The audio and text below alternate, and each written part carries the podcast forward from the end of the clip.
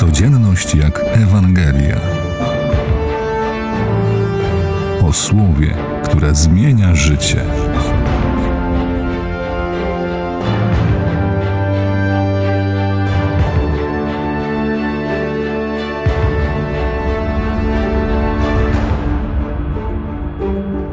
Słowa Pana Jezusa nie zostawiają wątpliwości, jaka jest droga zbawienia. Usiłujcie wejść przez ciasne drzwi, gdyż wielu, powiadam wam, będzie chciało wejść, a nie zdołają, dosłownie nie będą mieli siły. Możemy mieć wejściówkę do nieba wypracowaną przez Zbawiciela, ale możemy nie mieć sił, aby wejść, ponieważ straciliśmy je na wysiłki nieprowadzące do zbawienia. Być może po drodze będę niósł bagaż trosk, będę zmęczony staraniem tylko o to, co ziemskie, Droga jest wąska i stroma. Święty Paweł wprost stwierdza: walcz o życie wieczne. Niebo jest dla nas, ale mamy ruszyć w drogę jak Abraham, jak Mojżesz z Izraelitami do ziemi obiecanej, pójść za Jezusem i jego śladami. My najczęściej boimy się wędrówki, wolimy stabilizację. Chcemy Pana Boga zatrzymać i zaprosić Go, by nam pomagał w naszej koncepcji życia bez zmian, bez niepewności, jaka wynika z wędrówki, z paschy. Jak rozumieć słowa Pana? Nie wiem, skąd jesteście. Jeżeli ja bym nie wiedział, skąd jest mój rozmówca, to jest pewne, że on mnie nie zna, a ja nie znam jego. Zmartwychwstały Pan będzie wiedział, skąd jesteśmy, z wielkiego utrapienia.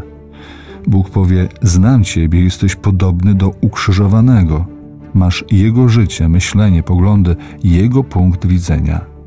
Werset Alleluja jest kluczem rozumienia dzisiejszej Ewangelii. Ja jestem drogą, prawdą i życiem. Nikt nie przychodzi do Ojca inaczej, jak tylko przeze mnie. Również drugie czytanie o karceniu daje światło na nasze życie w drodze do zbawienia.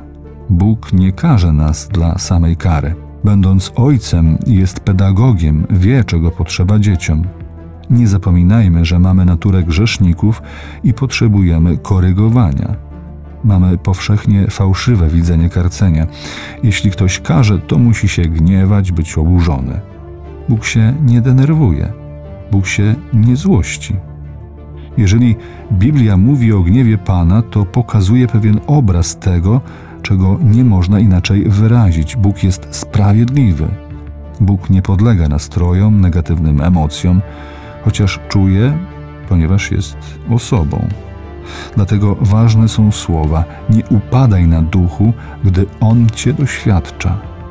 Patrząc na nasze dzieciństwo, rzadko dostrzegamy to, że błogosławieństwem był fakt, iż rodzice nas karcili.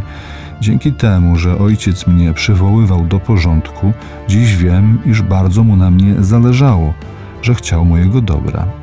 Karcenie ma doprowadzić do tego, byśmy się nauczyli opierać grzechowi oprze się ten, kto potrafi z nim walczyć, jest zdyscyplinowany, wyćwiczony. Jak sportowcom potrzebny jest trening, tak i nam potrzebne jest zmaganie. Bóg chce doprowadzić do zbawienia wszystkie ludy i narody, według pierwszego czytania, dlatego potrzebuje doświadczonych uczniów. Śpiewamy wszak w psalmie całemu światu głoście Ewangelię.